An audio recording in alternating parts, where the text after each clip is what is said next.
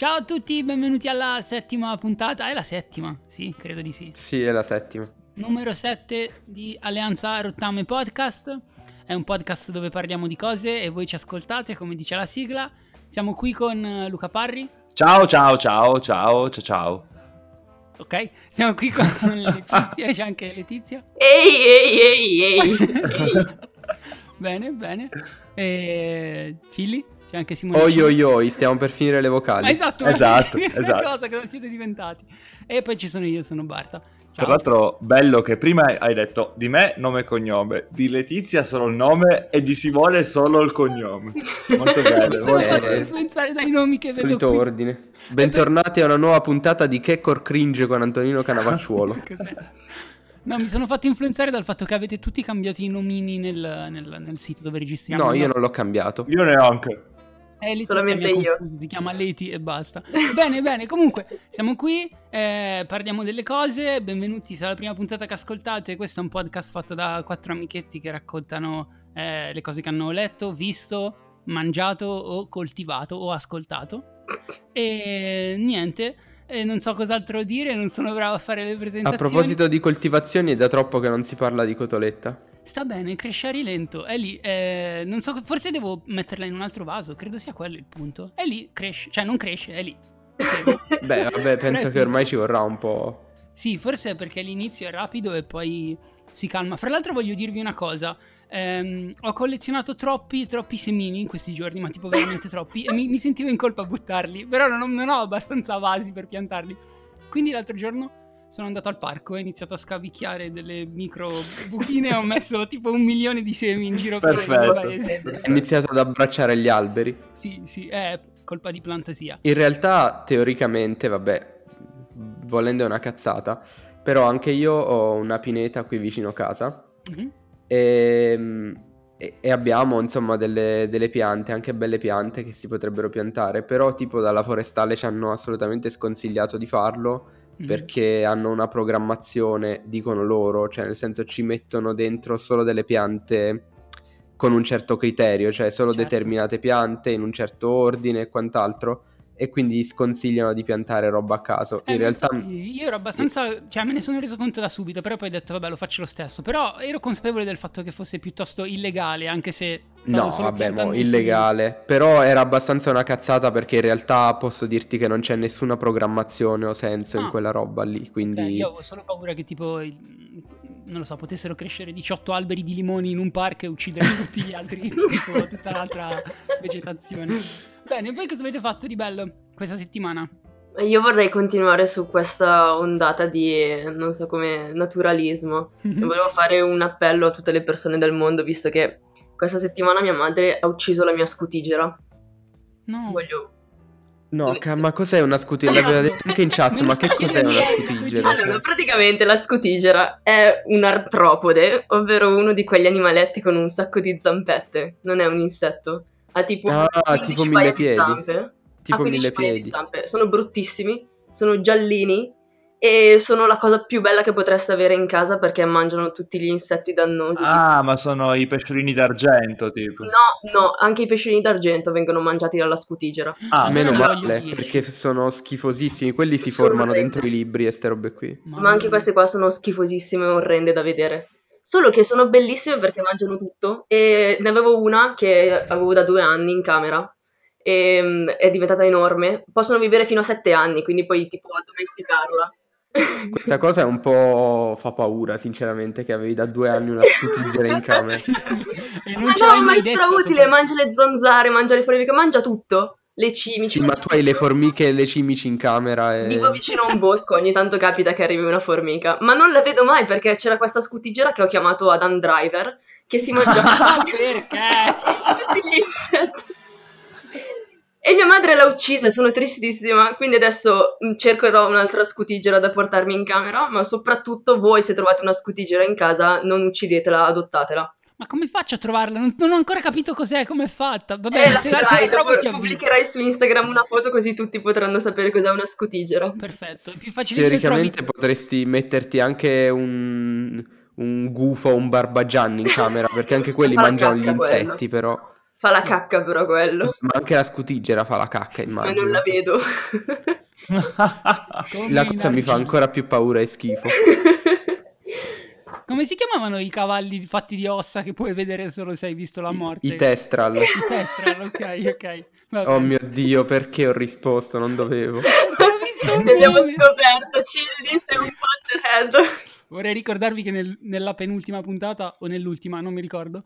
Per me è l'ultima perché io riascolto tutte le puntate come uno psicopatico mentre vado in. Comunque, nell'ultima puntata che io ho riascoltato, Cili ha ammesso di avere Twilight in casa. Ora sto facendo questa citazione, io faccio le più... Sì, però non è mio, non l'ho mai letto. Va bene, va bene. Se chiedi, ok, sono di tuo cugino. E l'ho tipo nascosto dietro tutti i libri che ho. Voi di che casa di Harry Potter siete? Io sono Corvo Nero. Io anche. Eh, Eh, per fortuna non ho mai fatto queste robe, non, non so... Sono della casata Claudio Bisio, credo. Io sono orgogliosamente Corvonero, sono molto Comunque felice. non ho mai capito, cioè, eh, pur avendo letto i libri, non ho mai capito la differenza fra le... Cioè, Grifondoro sono quelli coraggiosi e rompiballe, Serpeverde sono i cattivi eh, che se la tirano e gli altri due sono gli inutili, letteralmente, cioè non se li caga nessuno. Cioè, non capisco la differenza fra Tasso Rosso, Corvo Nero. No, Corvo Nero sono quelli intelligenti e sgamati. Esatto. Corvo Nero mi sa che sono gli emo, tipo. Emo, emo e nerdoni di solito. Emo, emo, nerdoni e hippie sono i... E i Tasso Rossi, Tasso Rosso sono tipo i... Quello che Gli avanza. obesi, i ciccioni, chi sono? Ma perché siamo diventati dei Potterheads? Come si chiama? Maledizione. Benvenuti all'Alleanza Rottame. No, aspetta, fammi dire questa cosa bruttissima. Allora, devo, devo, mh, devo dire una roba bruttissima perché eh, una delle più grandi fumetterie della mia città, che era tipo storica e c'era dagli anni 90 ed era situata, era sita dietro la mia scuola, quindi io ci andavo sempre eh, appena finite mh, le lezioni, Ah, me la ricordo, mi hai portato, sì. si è trasferita perché ha avuto una nuova proprietaria che ha trasformato quella fumetteria, che era tipo la fumetteria storica di Pescara, in un rivenditore di Harry Potter. E basta, entri e vendono solo le bacchette. Ha anche lo stesso nome della fumetteria di prima, ma vendono solo le cazzate di Harry Potter. E questa roba mi... cioè non ci dormo la notte ogni volta che ci ripenso, però va bene. Tutti i motivi di non dormirci la notte, ma poi a Pescara, cioè nel senso... Chi, chi è che compra tutte quelle bacchette? Non Vabbè, siamo non- mica a King's Cross a Londra. Ma esatto! È Cilli cioè- che compra tutte quelle cose. Bene, Allora, andiamo avanti, vi prego, cosa avete fatto questa No, settimana? aspetta, dobbiamo fare No. tutta la puntata parlando di Harry Potter. prego. No! Altra cosa su Harry Potter. Ho eh, l'unica cosa decente che esiste al mondo su Harry Potter che usciva in edicola, ovvero gli scacchi dei maghi, perché a me piace giocare a scacchi. Ma vi giuro che sono bellissimi perché è una scacchiera gigantesca e i pezzi sono interattivi. C'è tipo il pedone che se ci batti sopra con la bacchetta esplode, fa anche l'effetto sonoro. Bellissimo. E c'è il re che quando perde la partita fa cadere la spada.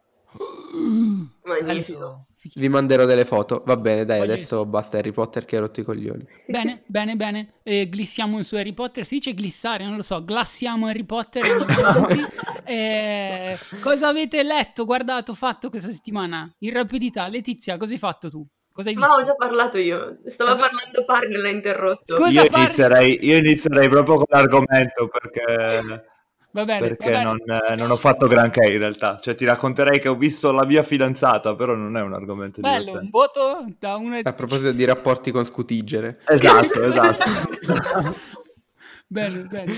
Allora, eh, io mh, vorrei fare un ragionamento tutti insieme, nel senso che ieri per noi che stiamo registrando, ma venerdì per chi ascolterà la puntata, ci sono stati i David di Donatello, no?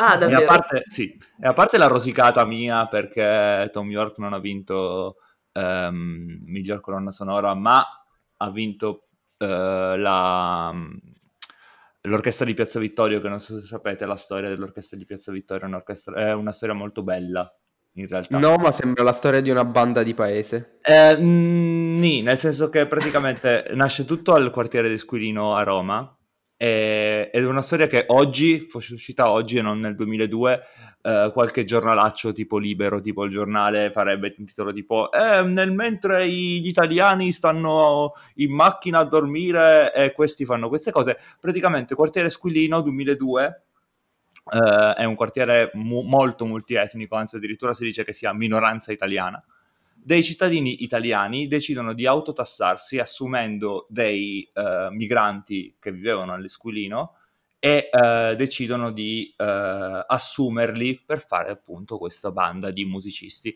che poi ha vinto il David di Donatello ieri per la miglior colonna sonora. Ma non è di questo che Mm. volevo parlare. Ok. Ma una domanda, ma il David di Donatello ha seriamente una rilevanza per qualcuno? Cioè, già gli Oscar e gli altri premi non servono a un cazzo, ma il David di Donatello io l'ho sempre visto come una roba che più inutile non si può, però vabbè, massimo rispetto. Io ho sono un altro- d'accordo, sono d'accordo. Aspetta, rim- rispondo Mm, un attimo vai, a vai, Cigli, vai. Poi, poi ti faccio subentrare. Eh, Mm. sono d'accordo, però, ultimamente, negli ultimi tre anni, hanno cambiato molto il format, nel senso che una volta era una roba molto più per addetti lavori che non per altro ed era veramente poco rilevante. Adesso hanno cambiato un po' il format dal punto di vista televisivo ed è più simile agli Oscar, con la stessa inutilità degli Oscar, però eh, appunto ha un po' più di, eh, come dire, polish, un po' più mm, rifinito da quel punto di vista, no? Quindi c'è un tizio strapagato a condurre che fa Esatto. scherzi e ironie su se stesso. Esatto, nel, nel caso specifico Carlo Conti, perché... Oh. Pu- Perché quell'uomo conduce tutto? Io non ne posso più.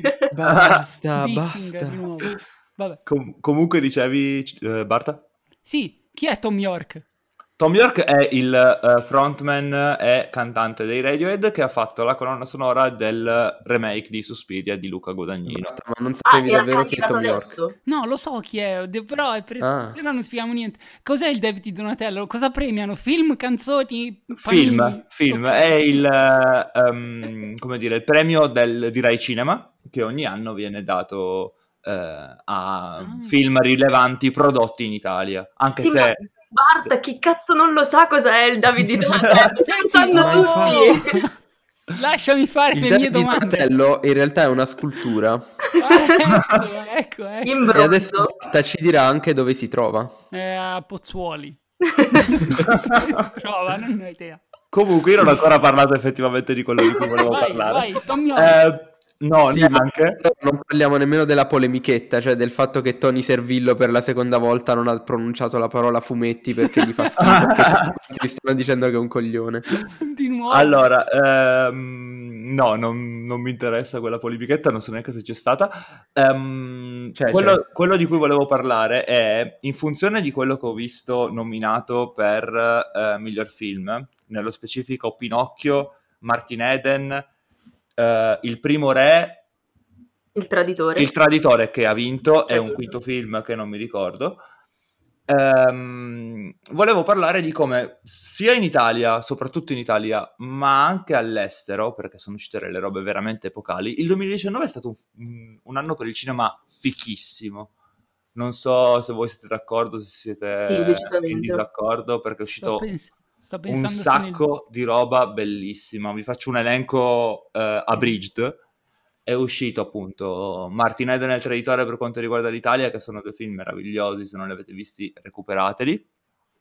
Eh, e tra l'altro sono molto contento che abbia vinto il Traditore perché è un film che parla di una storia importante ma contemporaneamente poco conosciuta perché parla di Gaetano Buscetta e del suo ehm, comunque voler collaborare con la giustizia e non voler più far parte di un certo tipo di mafia degli anni 80 e 90. E, e poi appunto, tolto il panorama italiano, nel panorama internazionale è uscito Parasite, che vabbè eh, Bello, bello. va da sé, eh, è uscito per me il- uno dei film più importanti degli ultimi 25-30 anni che C'era una volta in Hollywood di eh, Quentin Tarantino, è uscito... Eh, Star. Wars. È uscito È Star uscito Wars. l'ultimo Star Wars. Sì, sono, sono molto, sono molto estremo su questa. su Oddio, qual è l'ultimo Star Wars? Non so se l'ho visto. L'ascesa di Skywalker si chiama, mi pare. Non l'ho visto, vero? Che è orribile. Ah, Spoiler. meno male che non l'ho visto. Ehm, E, poi è uscito l'ultimo film di Polanski con tutto quello che ne consegue delle polemiche di Polanski. Non entrerò nella polemica su Polanski. Vabbè, sì, le solite. Eh, poi è uscito un film meraviglioso che se non avete visto vi consiglio di recuperare subito, che è di Céline Sciamma e si chiama Ritratto della giovane in fiamme, che è stupendo, veramente veramente stupendo. E poi, cioè, fa fare prima a dirvi cosa non è uscito più che, più che elencarvi cosa è effettivamente uscito. Però non so se voi siete d'accordo, secondo me il 2019 è stato veramente un anno No, ottimo per il cinema. The Irishman, tutte queste cose qui. Non so Mm. se volete aggiungere qualcosa voi. Dategli l'ok. Sì, io ho visto tanti film, erano belli, non so, mh, però non ho un'opinione così Io netta. speravo di, di creare interattività con questa Ah, roba, invece... Allora, allora, No, vabbè, alcuni li ho visti. Sì. Parasite l'ho visto, mi è piaciuto un sacco. Anche c'era una volta Hollywood, però. Boh, cioè, nel senso, è, è roba di cui effettivamente ho già chiacchierato, parlato, altro, Certo. quindi adesso non, non mi sta stimolando troppo. Però effettivamente sì, sono dei film della Madonna. il mio problema è che non riesco a trovare un confine tra, gli- tra il 2018 e il 2019. Quando è uscito La casa di Jack di...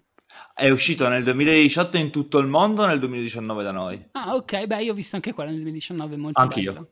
Bello, Ehm, sì, sono d'accordo. E Avengers Endgame quando è uscito? 2019, il 25 aprile, tra l'altro. Allora non può essere uno dei buoni Ah, anni per la vera cinema. liberazione del mondo. Sicuramente non è un buon anno per il cinema, non importa, tutto il resto va, va contro però.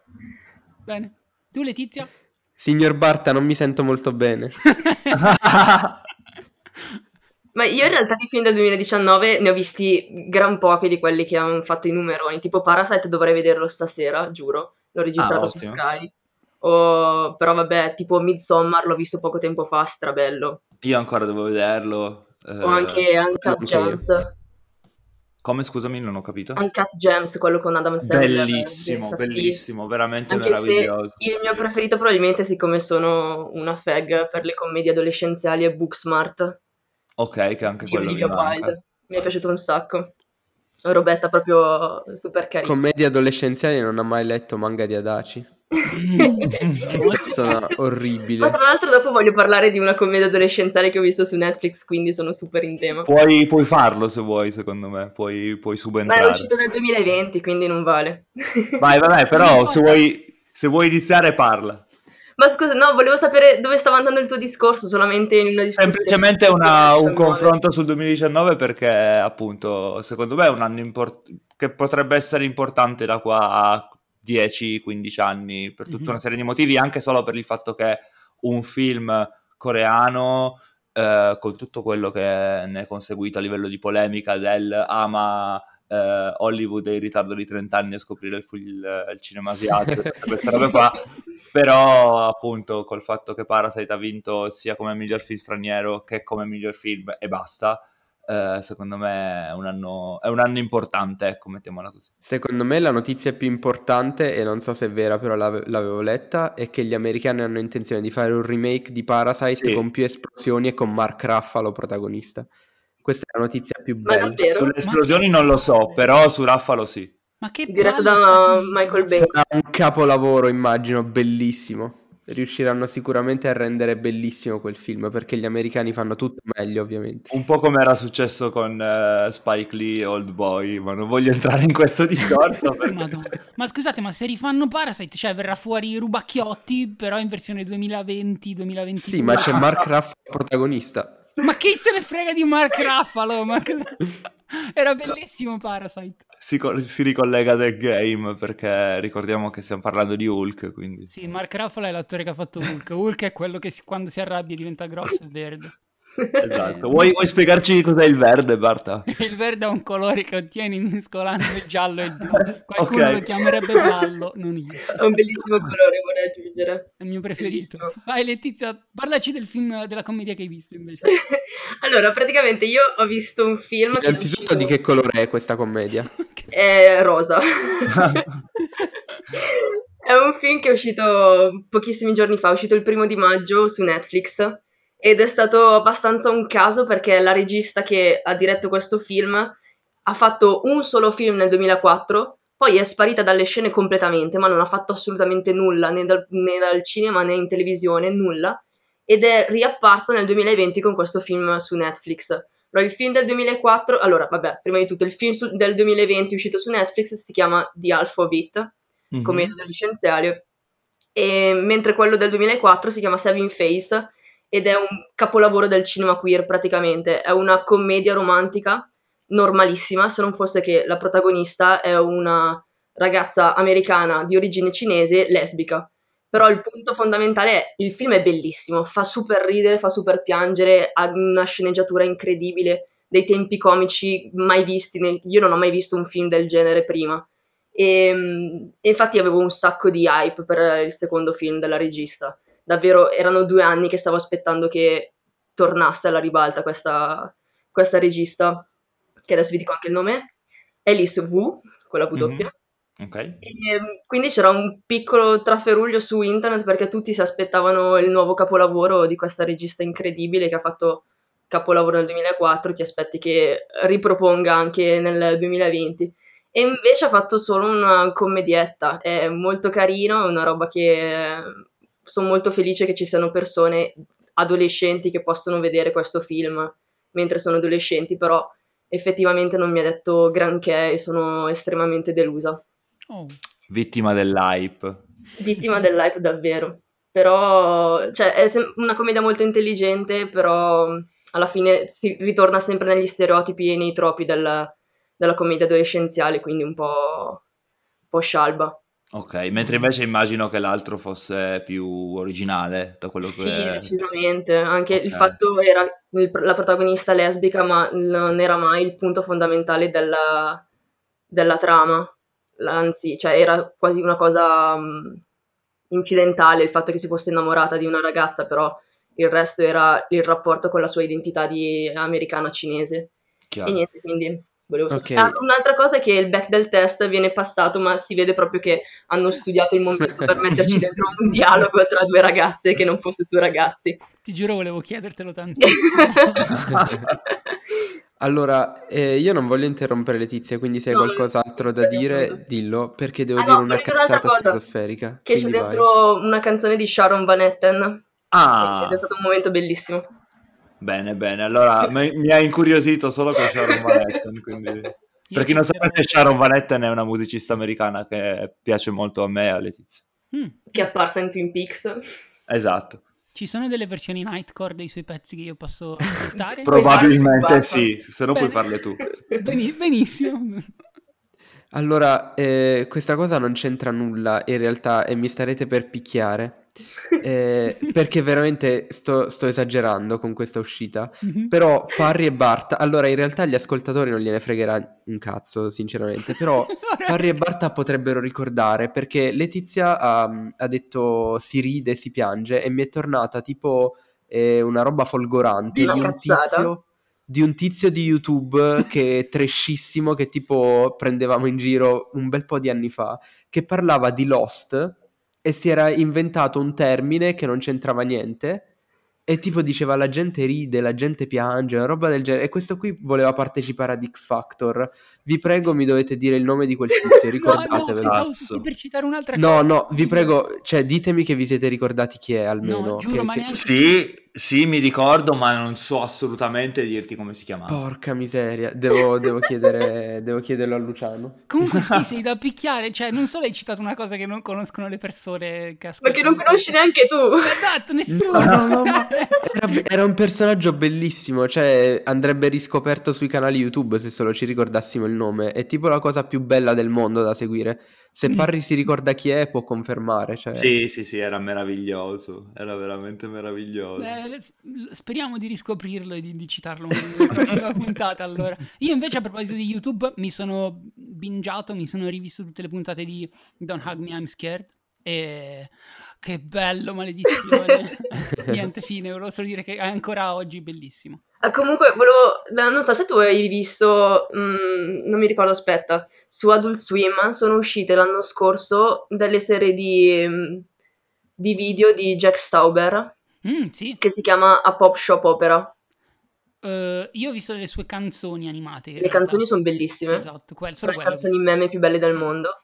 Ma ha fatto anche una serie di video su Adult Swim, te la consiglio assolutamente. Mm-hmm. Abbastanza schizofrenica come Don't Hug Me I'm Scared e soprattutto in linea con l'ansia da andare a fare la spesa in questo periodo di quarantena. Mm, mm, ok. Beh, Marta, vuoi la spiegazione di che cos'è Adult Swim? No, però vorrei qualcuno... Cioè, in realtà sì, sì, volevo chiedere, non so cosa sia, ve lo giuro. Adult Swim è la versione per adulti letteralmente di Cartoon Network, nel senso che è, è la Warner Bros. e Anna Barbera nello specifico. Questa che non la sapevo nemmeno io. che hanno deciso di aprire appunto questo canale extra per, eh, per adulti dove fanno anime, dove principalmente una volta facevano solo anime, poi nel 95-96, quando diavolo fosse, ehm, hanno inventato quella figata che è Robot Chicken e Robot Chicken è diventato un po' il simbolo di, di Adult Swim. Poi negli anni, eh, con la nascita di, con l'avvento di internet e del web 2.0, la cosa si è evoluta e adesso Adult Swim, come la conosciamo adesso, con l'estensione su YouTube, con tutti i corti animati, tutte le cose. E non solo animati, perché ci sono anche delle cose semplicemente suonate o semplicemente girate. Boh, Ok, cercherò, in cercherò. tutto ciò mi sono perso, cioè nel senso non sto capendo cosa stiamo dicendo, cosa stiamo Stiamo facendo. chiacchierando. Stiamo Stiamo chiacchierando, perché teoricamente Letizia ha finito. Però vabbè, ehm, Barta tu, cioè, non so di cosa volevi parlare. Io volevo lasciare la palla a voi per stare nei 35 minuti, ma com'è che o stiamo, siamo troppo brevi o siamo troppo lunghi? Non è possibile. No, vabbè, ma io ho l'argomentone. Vai, quindi- allora- Sì, infatti argom- adesso impiegherà i prossimi 40 minuti. Esatto, adesso parlo io per 46 minuti, così imparate. Ehm, comunque è un manga di cui volevo parlare che non ho letto questa settimana perché questa settimana ho finito di leggere Billy Bat, Mm, eh, però non mi metto a parlarne. Eh, a parte che mi sono reso conto solo adesso che sto parlando solo di manga. eh, Ma Sì, me ne davvero, io me me. accorgendo da un bel po' di tempo. Leggiamo anche i infatti- fumetti americani, non vi preoccupate. Esatto, no, ma soprattutto io perché leggo davvero di tutto, però vabbè. Eh, comunque volevo parlare di Delitto e Castigo di Dostoevsky, no, di, di Tezuka, l'adattamento, l'adattamento a fumetti che Tezuka ha fatto di Dostoevsky, che in realtà chiaramente c'entra molto con, con il romanzo di, di Dostoevsky. Eh, partiamo con un po' di trama, eh, perdonatemi perché non so assolutamente pronunciare i nomi e infatti uno dei problemi che ho quando leggo Dostoevsky è che non capisco assolutamente di, di chi si stia parlando, anche perché i personaggi cambiano nome durante il racconto, nel senso lo stesso personaggio ha dei soprannomi, dei nomignoli, viene chiamato pe- per cognome, robe così. E quindi non, non riesco a seguirlo per bene. Comunque, eh, il protagonista dovrebbe chiamarsi Raskolnikov. No, comunque Però- il trucco, ci ti insegno un trucco. Scrivi il Vai. nome su Google Traduttore e poi lo fai Sì. parlare in russo. Io faccio sempre così con Dostoevsky. che tra l'altro si dice Dostoevsky, una roba del genere. Se, vabbè, che, che è americano. Tomb Raider? Un Reuter. Dostoevsky, va bene, parliamo di Dostoevsky. ok. Ehm, dicevo, il protagonista è Raskolnikov, o come diavolo volete pronunciare quel nome assurdo. Mm, Lui? eh, che è uno studente, ehm, anzi ex studente di legge, che vive a Pietroburgo ehm, e inizia, diciamo, a... Scusate un attimo, dovevo schiarirmi la voce, anzi in realtà non l'ho ancora schiarita. Eh, dicevo, ehm, è uno studente che ehm, inizia a fare discorsi ipermoraleggianti e vive in affitto mm, appunto a Pietroburgo eh, in una casa ehm, di proprietà di una vecchia, la, la tipica vecchia avara, insomma. E, e dopo le sue varie letture filosofiche arriva alla conclusione di essere il superuomo, eh, o quantomeno di, di- di far parte di quella cerchia di eh, persone notevoli, come ad esempio, non so, lui nomina Napoleone o altri personaggi del genere e capisce di eh, poter agire, eh, di- anche qui molto rimando Nietzsche, eh, capisce di poter agire, diciamo, al di là del bene e del male, cioè arriva alla conclusione che persone straordinarie, che hanno doti straordinarie, possono compiere delle azioni a fin di bene, anche a costo di eh, togliere la vita a qualcuno, perché queste azioni appunto sono giuste e queste persone hanno la forza di, di compierle. Chiaramente questo è il punto di partenza, diciamo, del, del romanzo. E, e, ovviamente tutto ciò implica che Raskolnikov eh, inizialmente, proprio all'inizio del romanzo, compie appunto il delitto, eh, cioè uccida questa vecchia perché è giusto farlo. E tutto il romanzo fondamentalmente è mh, la tribolazione psicologica di Raskolnikov eh, conseguente a questo omicidio con eh, appunto il relativo castigo che fra l'altro anche il nome è un rimando a, a Beccaria dei delitti e delle pene che Dostoevsky conosceva. Mm. Ora, venendo invece alla trasposizione di, di Tezuka, eh, chiaramente ehm, quasi tutti i fatti del romanzo vengono riportati e ovviamente il romanzo ha centinaia di personaggi. Io ora ho fatto un riassunto parlando solo di Raskolnikov. La cosa che eh, mi è piaciuta di più eh, di Tezuka e che rende davvero geniale quel fumetto, quel manga, è che eh, riesce a dare ancora di più rispetto a Dostoevsky una, eh, un senso di universalità ai personaggi. Nel senso che comunque eh, Dostoevsky eh, sebbene crea, riesca a creare un personaggio in cui comunque sia facile in qualche modo eh, riconoscersi, eh, comunque eh, lascia il tutto in, in balia del eh, dilemma morale del singolo personaggio. Invece Tezuka eh, crea proprio degli archetipi, eh, lui comunque ha molte influenze dal, eh, dal, teatro classico, sia greco che latino e in generale dalla cultura classica e quindi eh, con eh, fra l'altro le, le, varie stilizzazioni che sono tipiche di Tezuka, cioè il rendere persona- i personaggi delle, delle macchiette grafiche, ehm, è riuscito veramente a rendere questi, questi protagonisti degli archetipi e quindi a, a non eh, riportare questo problema più come un singolo, ma mh, nel senso di una vera e propria lotta di classe.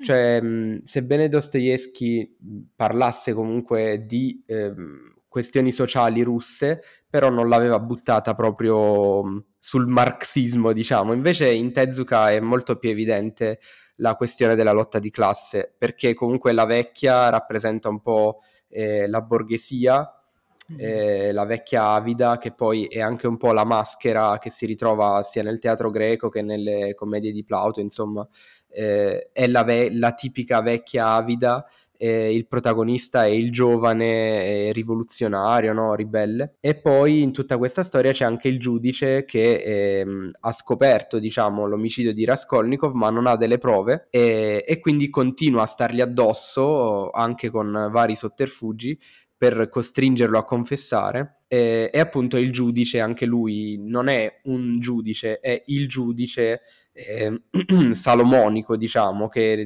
la cui giustizia è talmente eh, uguale per tutti da eh, diventare eh, ingiusta, diciamo. Ok, io mi allaccerei un attimo a quello che stavi dicendo te sul um, legare una cosa che non è propriamente relativa alla rivoluzione russa con la rivoluzione russa, perché mm. è molto interessante questa roba qui, nel senso che Tezuka, da quel che ho capito, da quel che stai descrivendo tu, prende un romanzo storico della tradizione narrativa russa e ci mette dentro degli elementi successivi, dico bene? A livello tematico. Eh, sì, sì, perché infatti poi ci sarei arrivato, il finale è totalmente diverso. Comunque okay. vai, finisci, finisci. E, e, questo è interessante perché nel senso c'è un lavoro di ricerca evidente molto uh, denso, molto... cioè non è solo un lavoro di ricerca sul materiale di partenza, ma è anche un lavoro di ricerca sul contesto storico e sul contesto sì, assolutamente, quello sì. che, ne convol- che, ne convol- che coinvolge la Russia, scusate. E questo mi ha interessato moltissimo perché appunto eh, ovviamente conosco Delitto e Castigo, non l'ho letto, ma eh, ho ben presente eh, lo svolgimento della, della storia e, è interessante cercare dei collegamenti che immagino che sia quello che ha fatto Ted sì, assolutamente. Con, eh, con, la rivoluzione d'ottobre, con il 1917, tutte queste cose. Sì, e infatti, infatti, proprio nel finale si vede questo. Ah, ok. Eh, a parte, vabbè, eh, piccola nota, ehm, il volume di Tezuka è veramente brevissimo mm-hmm. e, e, sorprende che abbia voluto adattare appunto un romanzo come Delitto e Castigo in una maniera così eh, semplice, soprattutto a livello grafico, perché è davvero stilizzazione pura, e sottrazione totale nelle tavole e infatti quello mi ha davvero eh, lasciato esterrefatto e quando avevo finito il volume mh, ero rimasto così spaesato che veramente ci ho messo un po' a metabolizzarlo, ma nel giro di poco è diventato uno dei miei preferiti, perché davvero è riuscito a ricreare eh, in pochissime pagine tutti gli episodi del romanzo, ma ehm, con un'efficacia estrema. Per esempio, c'è il momento iniziale in cui Raskolnikov uccide la, la vecchia usuraia, che è descritto in una maniera assurda, cioè praticamente sono tutte delle tavole con delle scalinate che salgono e scendono e che si incrociano e si vede proprio che da quel punto la storia si incasina, succede un groviglio che appunto distrugge diciamo la, la psiche di Raskolnikov, sembra quasi un, un, fatto di entrare dentro la sua mente in una maniera così complessa, e con tutte queste scale, queste tavole eh, con scale incrociate a X, lui che sale, scende, insomma è proprio eh, una roba vorticosa e è molto strano quel passaggio, eh, ma anche altri, c'è ad esempio eh, tutta una parte prima del pentimento finale di Raskolnikov, perché comunque nel romanzo di Delitto e Castigo eh, Dostoevsky ri- riflette sul fatto, e poi lo fa anche Tezuka comunque, eh, che appunto il castigo, la pena, eh, in realtà eh, è soprattutto quella morale che il, so- il colpevole si autoinfligge eh, ancora di più della pena effettiva. E infatti, appunto, Raskolnikov, dopo aver compiuto questo omicidio, inizia davvero a perdere la testa e, proprio ad impazzire per, per, i sensi di colpa. E sta proprio lì per Dostoevsky il vero e proprio castigo, perché per lui, appunto, eh, lo ha anche scritto, non ricordo dove, insomma, eh, il criminale non ha eh, davvero paura della pena perché ehm, la cerca, diciamo, cioè chi commette coscientemente un, un, reato, un crimine, sa già che verrà punito sì, e, sì. ed è in qualche modo è quasi quello a spingerlo a commettere il crimine stesso, mm-hmm. cioè perché lui vuole essere punito in realtà. Sì, sì, sì. E quindi... E comunque, ah, vabbè, un'altra cosa che invece scompare in Tezuka è la componente fortemente religiosa di Dostoevsky, che comunque cita vari passi del Vangelo, cose del genere. Invece in Tezuka tutto questo non c'è. La componente religiosa in Dostoevsky è cristiana, insomma, c'è tantissimo, è importantissima, ritorna in altri romanzi come i fratelli Karamazov, però qui in Tezuka non c'è per nulla. E comunque dicevo appunto la la cosa, eh, l'altra scena sorprendente eh, è appunto eh, quella che avviene prima del, um, della confessione di Raskolnikov, cioè quando lui davvero eh, incontra una donna che è appunto l'amore della sua vita che, che, è una donna buona anche se costretta dalla famiglia a prostituirsi e quant'altro, insomma c'è tutto il dramma dietro. E, e, prima di questa confessione a questa donna c'è proprio nel manga di Tezuka tutto un inseguimento nelle fogne eh, anche lì mh, quasi labirintiche, proprio un passaggio oscuro che fa capire che appunto il, il, il, romanzo, il fumetto sta arrivando ad una risoluzione, cioè come siamo entrati in questo gorgo, in questa specie di labirinto, adesso lo riattraversiamo eh, nelle fogne e ne usciamo fuori. Eh, però poi nel finale, ed è questa un po' diciamo la croce e delizia del manga di Tezuka, eh, differisce totalmente dal, mm, dal, romanzo, perché nel romanzo effettivamente Raskolnikov arriva poi a una vera e propria pena che non sia solo quella morale, ma oggettiva, perché eh, confessa il suo crimine anche se era stato incolpato un altro soggetto e poi va a finire in Siberia. Però comunque c'è diciamo un lieto fine perché eh, Sonia, questa donna, lo segue in Siberia e, e quindi insomma continuano a passare la vita insieme perché Sonia si mette alla... A... Ah, Letizia deve dire qualcosa. Parla. Vabbè, ma finisci il discorso prima, cioè. Ok. okay. Ehm, comunque dicevo, eh, invece eh, in, in Tezuka il finale è totalmente diverso perché appunto eh, il manga finisce con la rivoluzione, cioè quello che dicevo anche a Luca e che diceva anche Luca, cioè tutta la parte della Siberia, della confessione eccetera scompare, c'è solo Raskolnikov che fa questa confessione a Sonia, però poi non arriva, ed è questo il tasto dolente, ad avere eh, l'agognata, eh, l'agognata pena, insomma il castigo. Lui ha commesso un delitto, si è pentito, ha confessato, però poi la rivoluzione che scoppia ehm, di colpo per le strade di Pietroburgo, eh, il caos non permette a Raskolnikov di poter andare dalla polizia a confessare, tant'è che lui appunto durante la rivoluzione prova a parlare con dei poliziotti o altro, ma nessuno lo sta a sentire e quindi non può avere il castigo che merita. E quindi questa, co- questa pena rimane impunita. E, ehm, e questo è un concetto che a me è piaciuto molto, cioè un'idea davvero interessante. Però poi dall'altro lato Tezuka tratta la rivoluzione in maniera un po' troppo superficiale perché fa passare i rivoluzionari come dei bambolotti idioti, insomma. Ah. Tezuka effettivamente è uno molto disincantato da questo punto di vista. Eh, però effettivamente il finale in cui eh, Raskolnikov non risolve, non chiude questo cerchio, a me è piaciuto davvero molto. Ok, ok. Allora, okay, io n- ho non due cose oltre. da dire. La prima vai, è vai. questa. Si sente? Ma è cinese, non esatto. è... Cioè... No, è russo. Lo dice benissimo. Dostoevsky. Sembra che stia okay. parlando cinese. ok, la prima era questa. La seconda era quanto cazzo sono noiosi i romanzi russi. Io non so mai riuscito a finirne uno. Infatti, magari con Tezuka che lo disegna riesco a finire finalmente Delitto e Castigo. Eh, no, c'è un motivo per cui siano noiosi in realtà, perché come ovviamente sai, venivano pubblicati su riviste appuntate e quindi diciamo che per allungare un po' la, la questione, anche per, per, questioni monetarie, ovviamente i, i, romanzi erano infiniti perché erano dei, dei feuilleton, cioè eh uscivano su, su riviste. E quindi quello è un po' uno dei motivi principali. Eh, tant'è che se ti leggi Il giocatore di Dostoevsky, eh, che io ho avuto la sfortuna di leggere, lui lo ha scritto nel giro di tipo, non mi ricordo, pochissimo tempo perché stava morendo di fame, aveva bisogno di soldi è abbastanza breve come romanzo ed è ovviamente una merda illeggibile per quanto mi riguarda, eh, con tutto il rispetto, però è davvero brutto. Però sì, anche a me risultano pesanti molto spesso, insomma, anche se poi hanno quei picchi che ti fanno dire vabbè, ne valsa la pena. Ti faccio una domanda prima di lasciare parlare Barta e concludere. Vai. Ma secondo te, visto che prima parlavi della questione religiosa, la volontà mm. di Tezuka di escluderla è riconducibile al fatto che lui voglia parlare di rivoluzione più che di, del contesto ehm, russo contemporaneo a quando, a quando Dostoevsky ha scritto? Allora, secondo me assolutamente sì, okay. eh, sia perché gli interessa un sacco il tema della rivoluzione, che comunque compare molto spesso nei suoi fumetti, Certo. Eh, perché ora non conosco bene questioni biografiche, però da quello che fa trasparire comunque si capisce che lui è stato uno studente comunque attivo, okay. ehm, attivista diciamo da questo punto di vista e che è rimasto anche molto disilluso direi.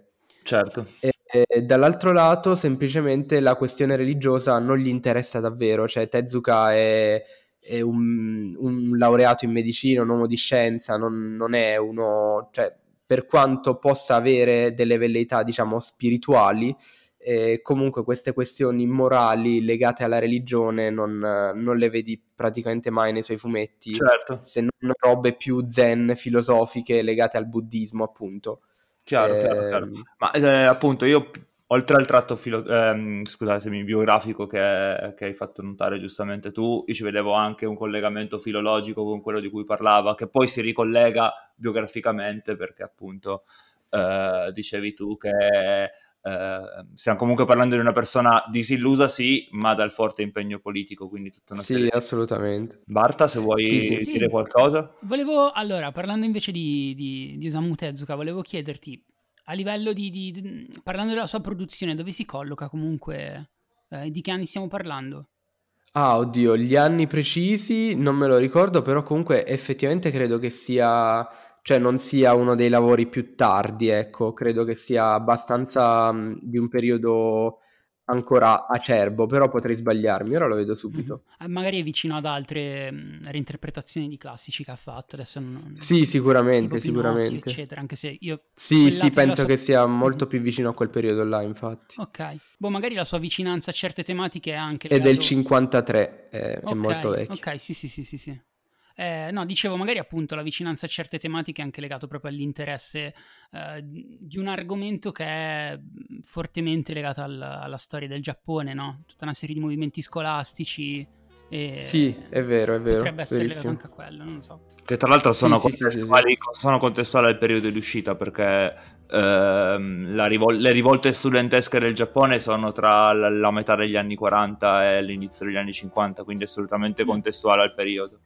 Ok, ok. Sì, ma infatti tutte le sue reinterpretazioni di classici sono assolutamente... eh, guardano sempre, diciamo, alla realtà giapponese. Certo. Ehm, E, infatti per quello a me è piaciuto davvero, nonostante sia un volume che in prima apparenza possa sembrare una roba, diciamo, minore, ma in realtà con una lettura più attenta è veramente un, un patrimonio di, di idee, secondo me. Bene, bene. E per chiudere, è un volume unico, da chi è stato pubblicato? Volume unico, vabbè, J-Pop che sta Ok. facendo la collection di Tezuka. Ah, ok, quindi in quella collana. Va bene, va bene, immagino Sì, sarà sì, tipo sì, tra sì, i sì. 12 e i 15 euro, una cosa così. Ma mi pare una decina di euro. Ah, ok, Eh, può essere Sì, sì. figo per, per. Interessante. Io sono molto interessato probabilmente me lo recupererò perché sono, sono interessato a un punto di vista così, così differente a quella storia. Sì, Bene. assolutamente. Boh, Barta, se vuoi dire qualcosa? Sì, che ci stiamo avviando alla conclusione della puntata, credo, non lo so, qualcuno vuole... Sì, teoricamente sì, a meno che tu non voglia partire con un discorso da 25 minuti. Sì, no, no, beh, è arrivato il momento di parlare di tutta la produzione di Osamu Tezuka, il manga, certo, lo conosco. Allora, partiamo da eh, del suo manga. Ma sei Kirio basta. per caso? no, non Perché citare mi sembra- altri youtuber, basta. La percentuale massima di youtuber che possiamo citare in questa puntata è uno e va bene così, uno, uno per puntata. Uno che non ci ricordiamo chi fosse, tra Perfetto. Madonna, devo ritrovarlo quel No, tizio. ok. Bene, bene. Eh, siamo arrivati, credo, alla fine della settima puntata. Abbiamo parlato di cose, come al solito. Voi ci avete ascoltato, come al solito. Sì, è stata, è stata particolarmente casuale e, e- e chiacchierata davanti a una birra questa. Vi chiediamo Sì, scusa, sì. ma forse è meglio così, vi divertite di più anche voi, non lo so. Beh, abbiamo fatto Fateci chiacchiere per... sapere. Vai, Leti. No, era solamente una Cosa roba fateci caso. sapere? Se vi piace di più così, se preferite dei discorsoni da 10 minuti di fila, non lo so. Ah, vabbè, ogni Sì, tanto esatto. ci stanno, dai. Sì, se volete darci dei feedback, sono ben accetti. Stiamo parlando con te, Alessandro D'Angelo. E anche con te, Fabio Fiore. Anche lui. Esatto, esatto, che mi ha scritto in privato dice- facendomi complimenti, soprattutto per la sigla, Barta, quindi... Fabio, Fabio Fiore, grande compagno rivoluzionario. Esatto, esatto. di sinistra, pugno alzato, eccetera, eccetera. Bene, bene, bene. Eh, speriamo questa puntata vi sia piaciuta e mm, appunto dateci feedback, feedback soprattutto. Feedback. Eh, Dusty Yaski. Esatto, e niente. Yeah. Grazie a Simone per aver ehm, inserito un bell'argomento. Per aver smerdato la puntata. No, no, per aver inserito un bell'argomento concreto. Eh certo, perché tutto il resto sono cazzate, quando non si parla di fumetti si parla di minchiate, Barta, giusto? Oh no, mi hai scoperto di nuovo. Eh, quindi la settima puntata di Evviva i fumetti finisce qui. Un saluto da Barta. Fumetti e Gumpla, unica cosa che conta nella vita. Esatto.